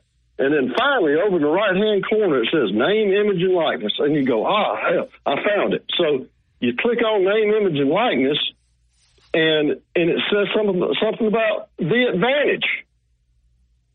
All right. So then you got Yea Alabama under it, the Alabama brand, access, development resources, FAQ, NIL staff, and social media director. Gary, the point I'm making is Yea Alabama is not front and center on there like it should be. Okay. All right. Well, I'll, uh, I, I, I'll, I'll, I'll note that and I'll, I know some people at the collective, so I will pass that along. It's gotta 'cause be it, does Yeah, need to be, be it does, you do need to be able to navigate it pretty simple. So I will, uh, I will, I'll, I'll pass that along. Thank you, Philip. Thanks. I agree. It needs to be a simpler process. All right. Tell you what, let's go ahead and get to Bill because he's been holding for a long time. Anand, we're going to get to you in the next segment. Good morning, Bill. Good morning, Gary Harris. How are you? Doing well, BT. What's going on, buddy? Not much, buddy. Uh, um, I want to talk about the game from last night, okay? Okay. And, uh, uh, what, what, explain to me what happened on that techno last night. Well, what happened was that the players had been chippy. Players were talking uh, to each other from both teams, and it kind of was right over there in front of the Alabama bench, and it got animated, and guys got in each other's face, and uh, there was a Missouri player there, and Coach Oats just kind of reached his hand out to to not try to start anything, but really just try to kind of push him away and say, "Hey, go back to your bench."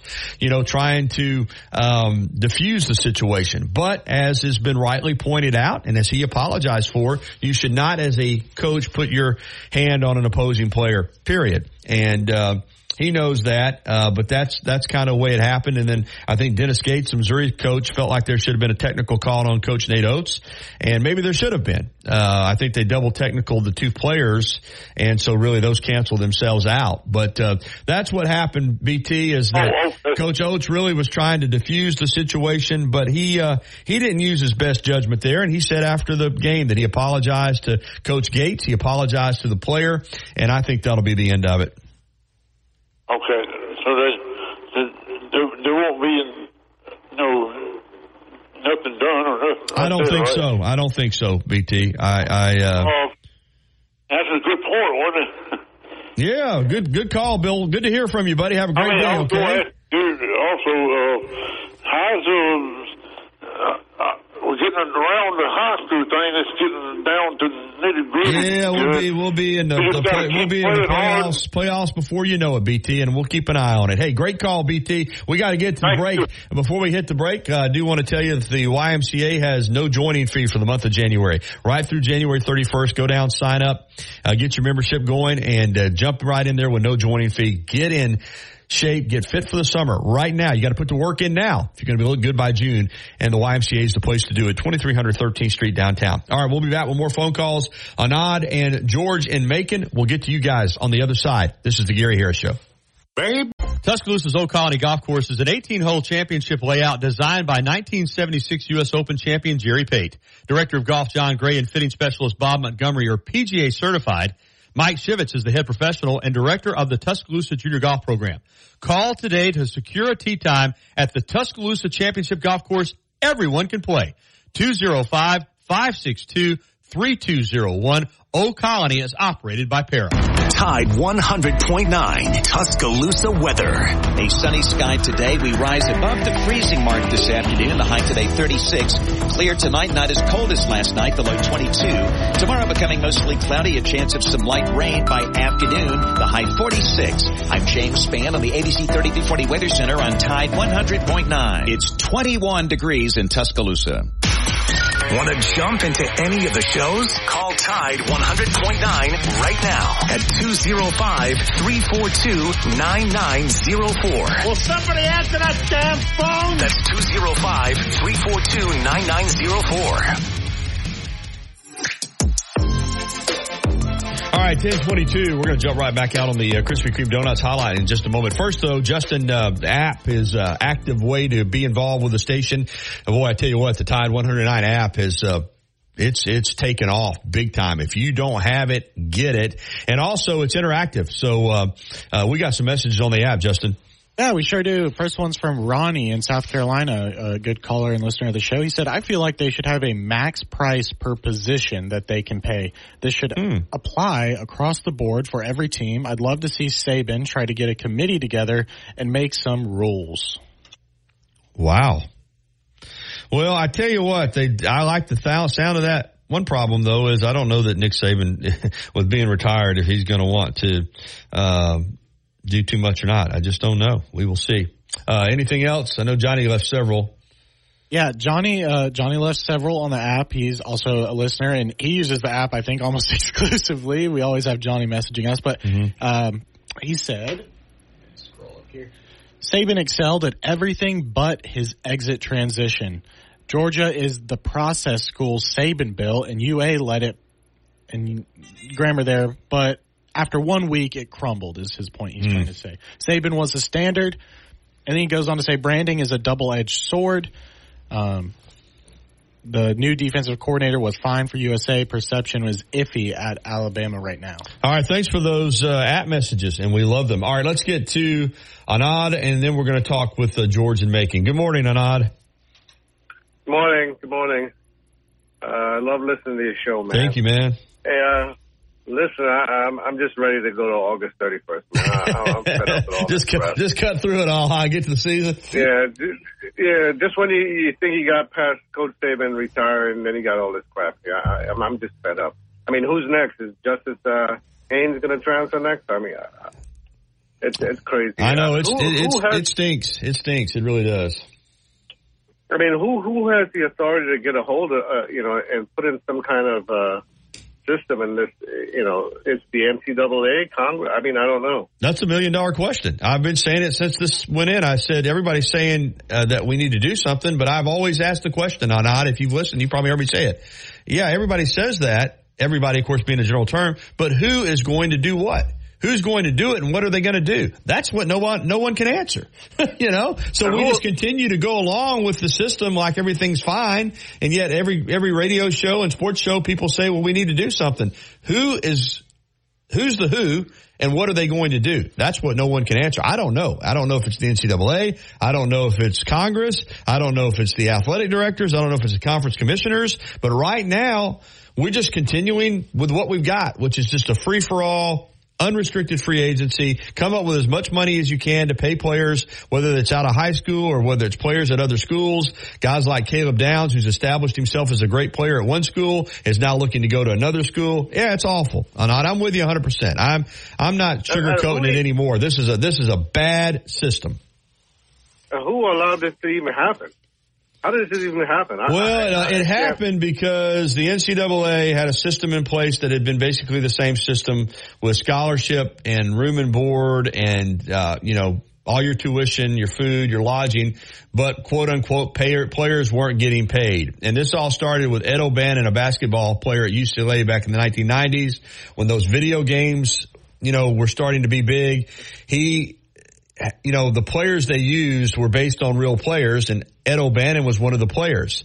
And he decided I should get paid for my name, image, and likeness being used on this video game. So it, it sat around forever and went to court and eventually, um, it just morphed into, well, we're going to have to give name, image, and likeness, but it just turned into a pay the players directly kind of deal. It didn't, there was not a lot, uh, once the NCAA knew they could not keep the system in place, it just morphed overnight from a system that had been in place for years and years and years into this, you can pay the players as much as you want. That's where we're at. That's how it came about though. Yeah. Uh, supposedly this was going to be, you know, if you were a college athlete and, and they were profiting off your name, image, and likeness, you were going to get money, or you could do endorsement deals, or you could do commercials. It wasn't meant to be, hey, come to my school and I'll give you a half million dollars. But that's what it's turned into. That's what it is.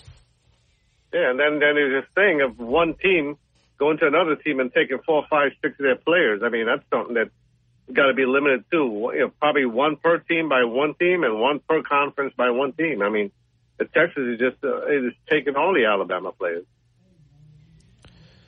Uh, yeah, I know. It, it, it, it is something else. So, all right. Anna, I got to get to some other callers. Thank you, my friend. All right, thanks, man. All right, let's get to George over in Macon on the Krispy Kreme Donuts hotline. Good morning, George. Good morning, Gary. Thanks for taking my call. A couple of thoughts I have. Basically, what really got the transfer portal was um, back in the day, you know, back before they had the transfer portal the way it is now, there were coaches that would hold a player and not let them transfer. And that got so much, that got so much um, play that everybody started feeling sorry for the players, and then they would say, "Well, a coach can go whenever he wants to," and that's kind of what got the transfer portal going. And there is, at the way the process is now, there's no good way for a coach to retire. Um, you know, if you, you know, and and in a way, I can see some of the players' feelings that you know, I came to Alabama to play for Nick Saban, and all of a sudden he's gone. And um, you know, I kind of see where you know the parents of some of the players and the players themselves saying, "Gosh, I wish we'd have had some, you know, some uh, would have known before." But there's no way for Nick Saban or, or a coach to leave unless he does a farewell tour, and that wouldn't work. So it's really just the process is just so bad that you know your team can be gutted. Yeah, And yeah. you on something that kind of got me. As you know, I've been a big Alabama fan. I'm, you know, back in 1959. I mean, huge Alabama fan. Um, following Alabama football and, sport, and sports is kind of my hobby, always has been. But my fandom is starting to crumble, just like it did with baseball and basketball when they struck and they didn't have the sport for a while. I, I kind of felt like it was a slap across my face. Mm-hmm. And I'm not the fan that I used to be, except for the Braves since they've come back on it. But um, it's, I mean, this is the underbelly of the sport. I don't like it. Um, it has crumbled my fandom, and I think it's going to uh, have a cost. Um, I think the ratings, you know, may go down some, and then you know the money will not be quite as flowing. And and another thing that I don't quite understand, they say the players should be played. Um, you know, they're getting a scholarship, a career, and there's no. Yeah, that's um, the listen, George. That's that was a lot of people's argument, but that one's dead and gone now, man. That's over. I That's, know that- that, that that's that that, dog one's don't hunt no more. Yeah, that's never coming back. So, but you make some great points, man. Hey, thank you, George. Always a pleasure to hear from you. I've got to try to get to some other calls. We're running a little bit behind. Okay, th- Thank you so much. Let's get to uh, Ellis, and then we'll get to Marty in Arkansas, and then we got to hit the break. Good morning, Ellis. Meltdown City here. A little bit, a little bit, a little bit. Yeah, I think the Caleb Downs news is rocking Alabama fans' worlds, and uh, I get it. I mean, it's disappointing, no doubt about it. We knew it was going to happen, though, you know, and it's all because the NCAA didn't take care of it when it first started. If they took care of it when it first started, none of this stuff right here had happened. Oh, I, I don't know that I necessarily agree with you, Ellis. I, I, I think you you could have you could have. Well, you, they didn't you- you- police it. They've not policed it. No, Well, they can now. since It's out of control. But what what you say though is not. I'm not saying you're wrong, but they could have put something in place and put a payment plan in place. But at some point, uh, once you start paying, the players going to want more. You know, it, it would have never. Uh, I don't know that that would have fixed it or not. I'm with you. They probably should have tried to get out in front of it. At the same time, I think they knew that this was going to, what it was going to morph into. And I think they were trying to keep the system in place as long as they could. So, but you know, it doesn't matter now. It is, it is what it is. And, uh, we're all hoping, I think that they get some reins on it, but I don't know that, you know, they can. And, you know, when a coach leaves and the portal opens up for 30 days, it just allows your roster to be poached. And that's what's happening in Alabama right now. I just think one more thing. I think if you leave and you've got money from that college that you was at before, you should be able to have to pay that money back to that college. Again, that's something maybe they'll look at if they can ever get any kind of restrictions on it. But right now, you know, once they give you the money, you don't have to give it back. Maybe so. I don't know. It's but you're right. It's um, it's it's hitting Alabama fans right in the face today that that this roster um, that we expected to have for Alabama football in 2024 may look a little bit different than what it would have looked at had Nick Saban not retired. But, you know, he's got a right to retire and he did. And now Alabama's dealing with the fallout. It's just the way it is. Hey, thanks, my friend. And don't forget my watermelon now about, about six months away. Yes, sir. I'm not forgetting. All right. See you, buddy. All right, roll tide. Thank you. All right. We're going to get to Marty in Arkansas and then we got to hit the break. Hey, Marty. Hey, yeah, it won't be the same roster, but what do you do? You know, No, nothing you can do. Um, you, you got to coach the ones you got. And, you know, I, You I know, guarantee you, Coach DeBoer's doing everything. to you know, it's like what I tell my buddies. They want to like somebody in football, someone in basketball, someone in baseball. No, I'm an Alabama fan, and I like them in all sports, no matter what. And the day's gone of saying I'm coming to Alabama to play for Alabama. Now I'm coming for money, and I'm coming for a coach. And I don't care what you say. Just like what Ron Fowler said after the SEC championship game, Kirby Smart ran straight over to to Downs and said, "Hey, you coming out to Georgia next year because Saban's retiring." so I mean, I'm, I'm not sure he said that, Marty, but uh, well, that's, he, I think he just I think he just congratulated him on a great game. Uh, I don't know. Now he's going over. You know, I don't know. I don't know. You can take the dots and do the dots. You, you, I don't want to get you fired. I won't get fired by saying it because I'm a, I'm a fan over there. You well, Marty, I tell you this, I say do appre- I, I appreciate your fandom because I've always thought the same thing, man. Uh, everybody's got a right to do what they want to do, but I know people they they pull for this school in football and they pull for this school in basketball, and they pull they just go around cherry picking the best programs for the different. So they're always pulling for a winner. I think you pull for one school and you stick with them. Great, great phone call, my friend. Okay. Thank you, Marty. Good to hear from you. All right, we're behind on the break, so we're going to go ahead and hit it. We got uh, Bart Heights on hoops. Uh, plenty of basketball to talk about next, right here on the Gary Harris Show. You've got to try Tuscaloosa's unique breakfast, brunch, and lunch concept. Brick and Spoon, downtown Tuscaloosa at Temerson Square. It's fresh food with a Cajun flair featuring a full bar with build your own Bloody Marys and mimosas. Open daily, 7 a.m. until 2 p.m. Available for after hours events, rehearsal dinners, receptions, and birthdays. They offer brunch and lunch catering. Call Brick and Spoon at 205-345-5551 for more information covering University of Alabama sports, as well as the national and local scene as well. The Gary Harris Show, only on Tide 100.9 and streaming on the Tide 100.9 app.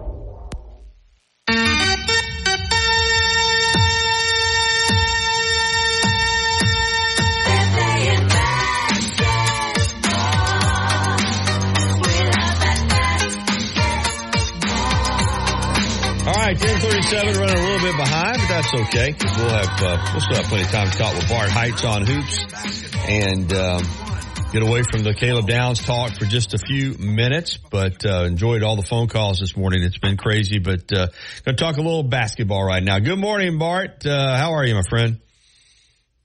Thawing out a little bit, Gare. How are you? Phew, trying to do the same. My lord, we're not we're not used to this in this part of the country.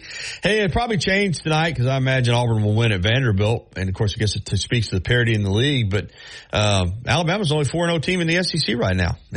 you know, so I guess that pre-conference schedule, even though they lost five games. Um, it did uh, provide Nate Oats with what he wanted, and that was uh, an opportunity to play against the best. And they've gotten in the league, and um, you know, and, and, tougher games are coming, beginning this Saturday at Tennessee. I get it, but a nice start for Alabama.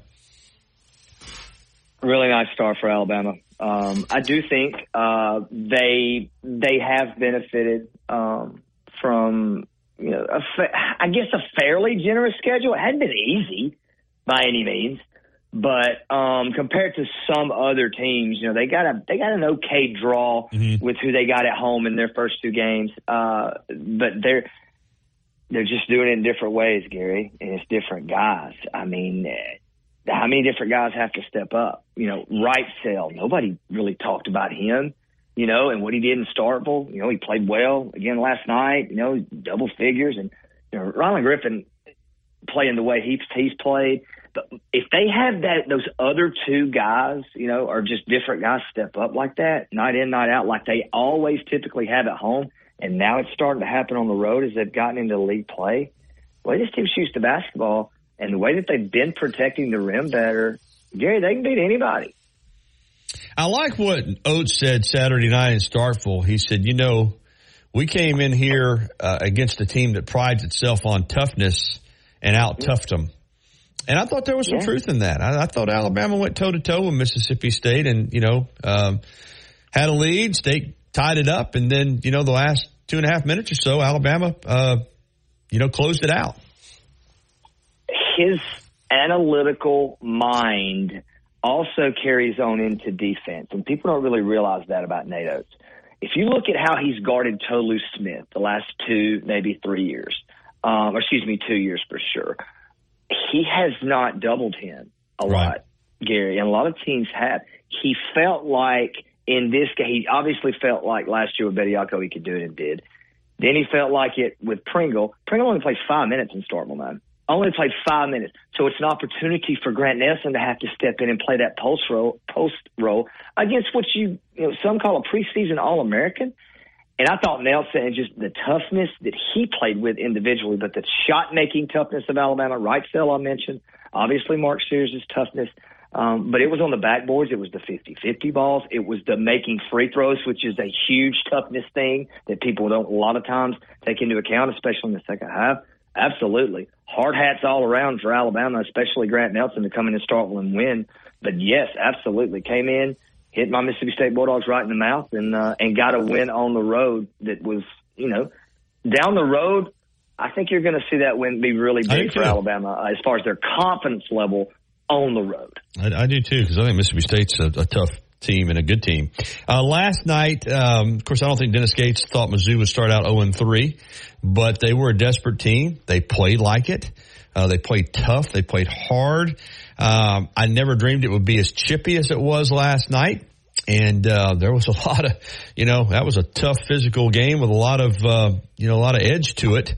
But again, in the second half down the stretch, and you mentioned Griffin, man, he was on fire. Alabama takes a game that really was in doubt until seven or eight minutes to go and, and just, uh, you know, lit them up down the stretch and pulled away to win 93-75.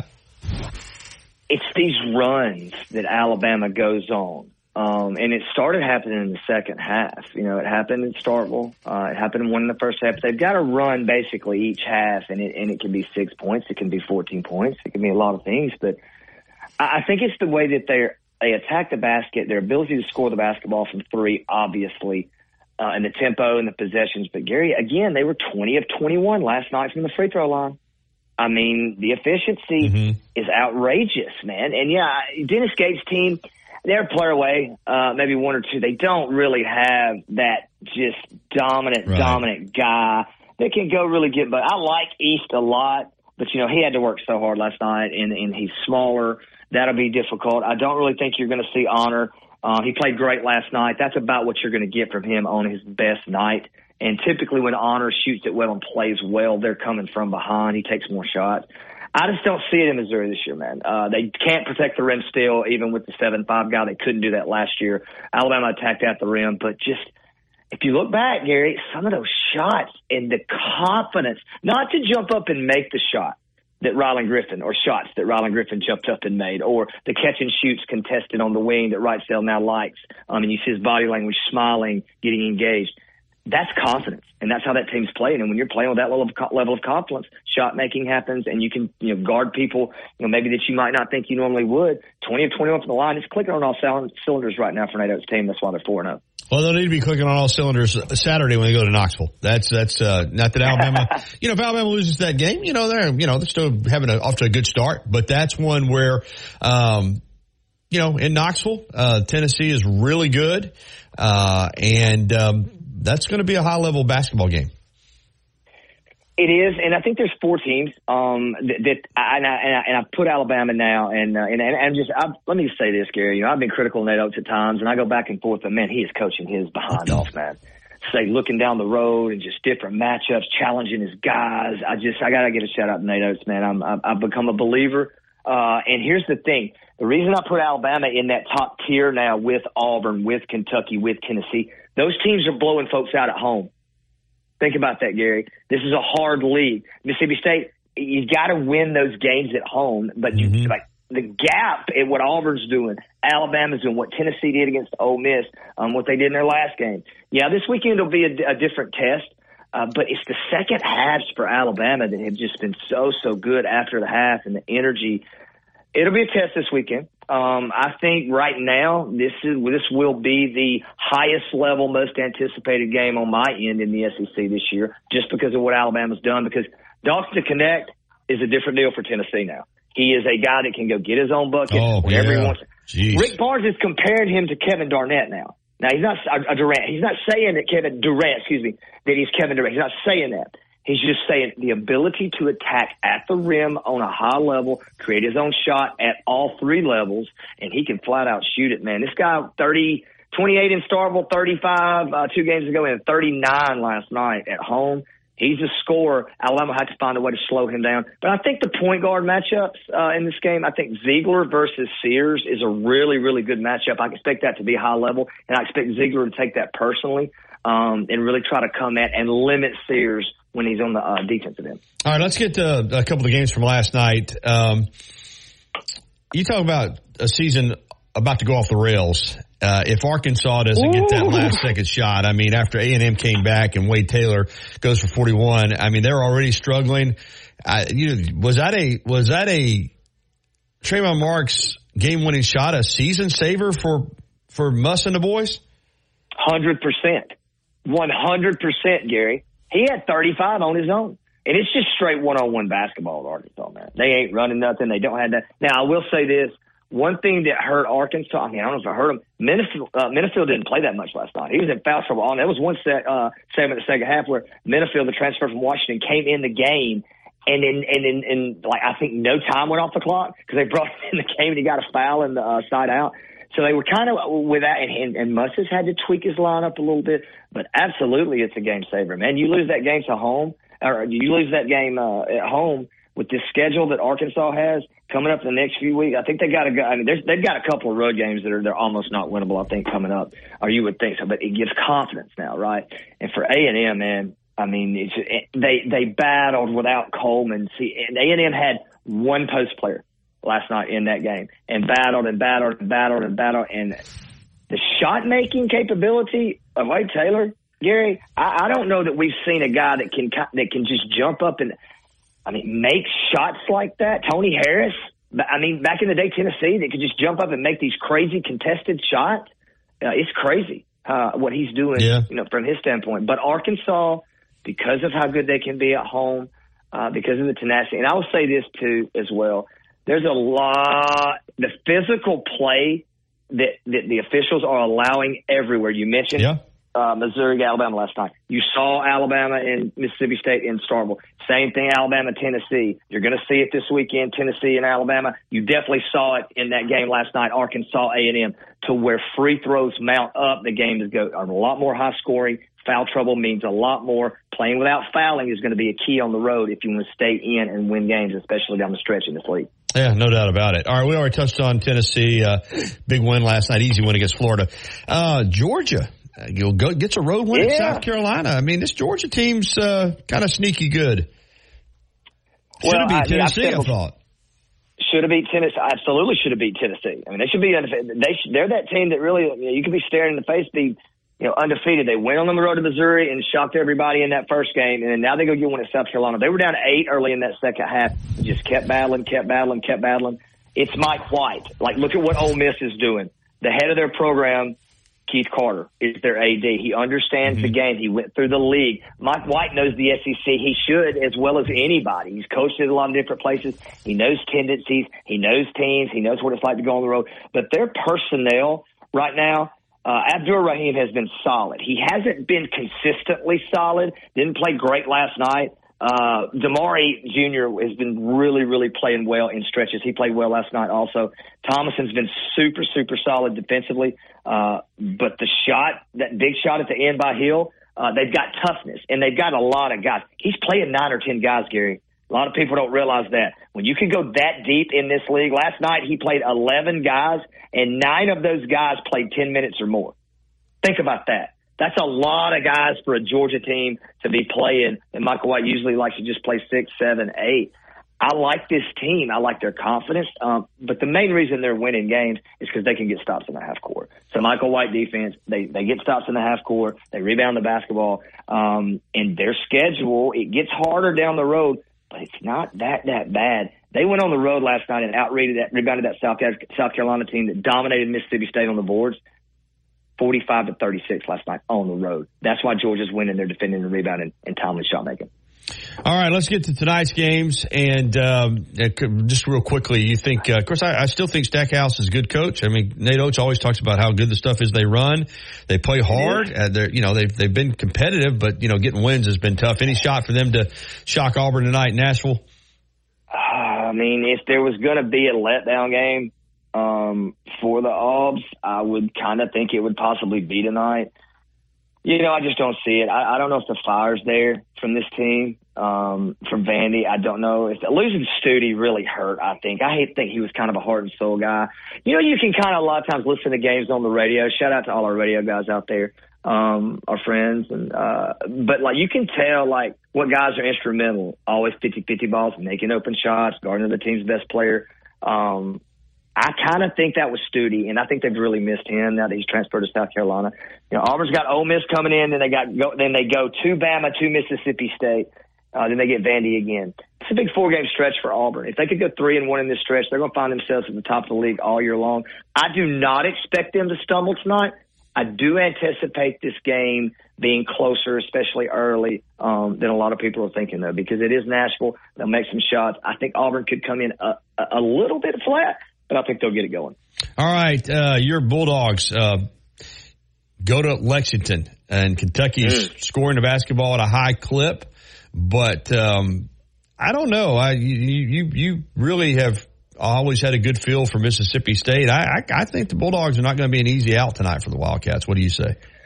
I don't disagree. Um, I just, I just, I, I worry um, at times. You go through so many of those lulls offensively, um, and you saw it against Alabama, just really becoming dependent on throwing the ball down to Tolu Smith and expecting something good to come down. And I think it was like almost half the possessions in the second half were thrown down in the post, and you have to figure out some way to manufacture baskets when he's not on.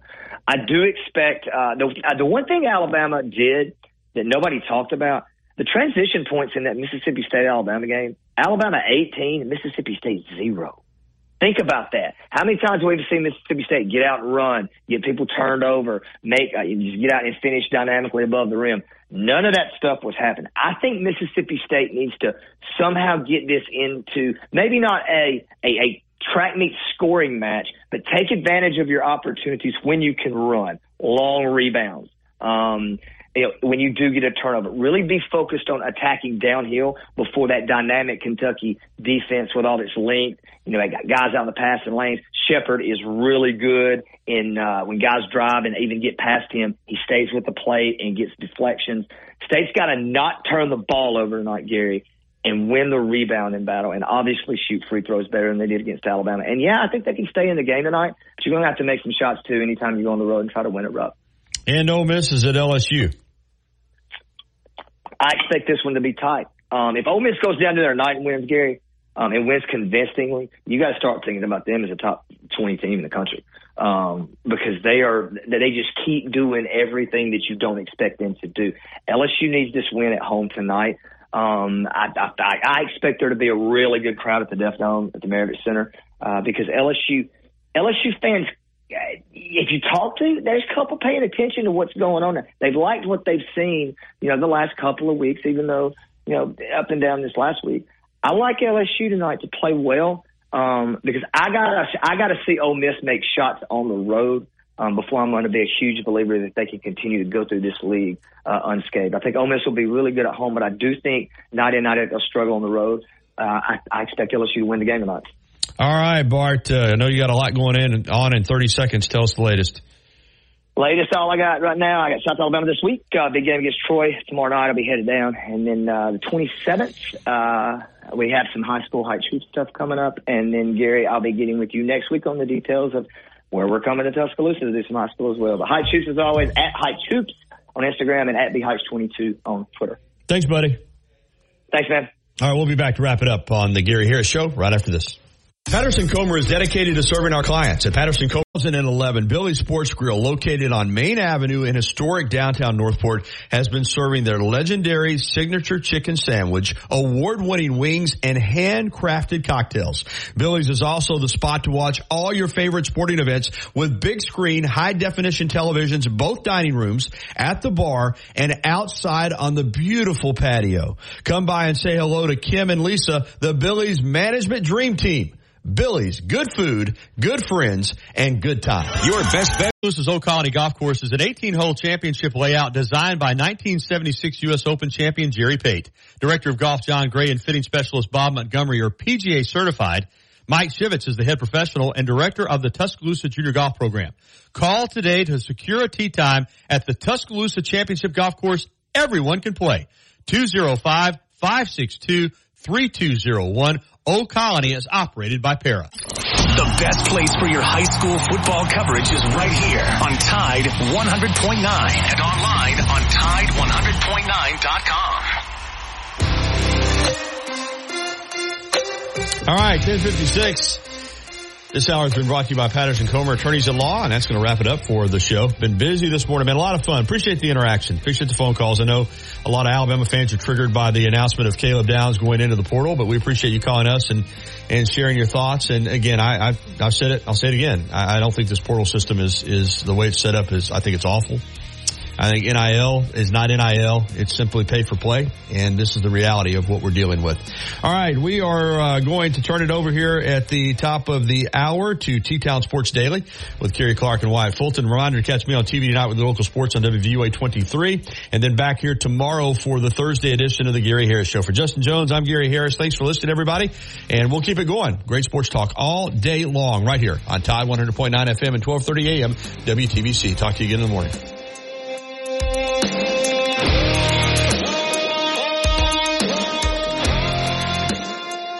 Thank you for listening to the Gary Harris Show on your home for Alabama sports.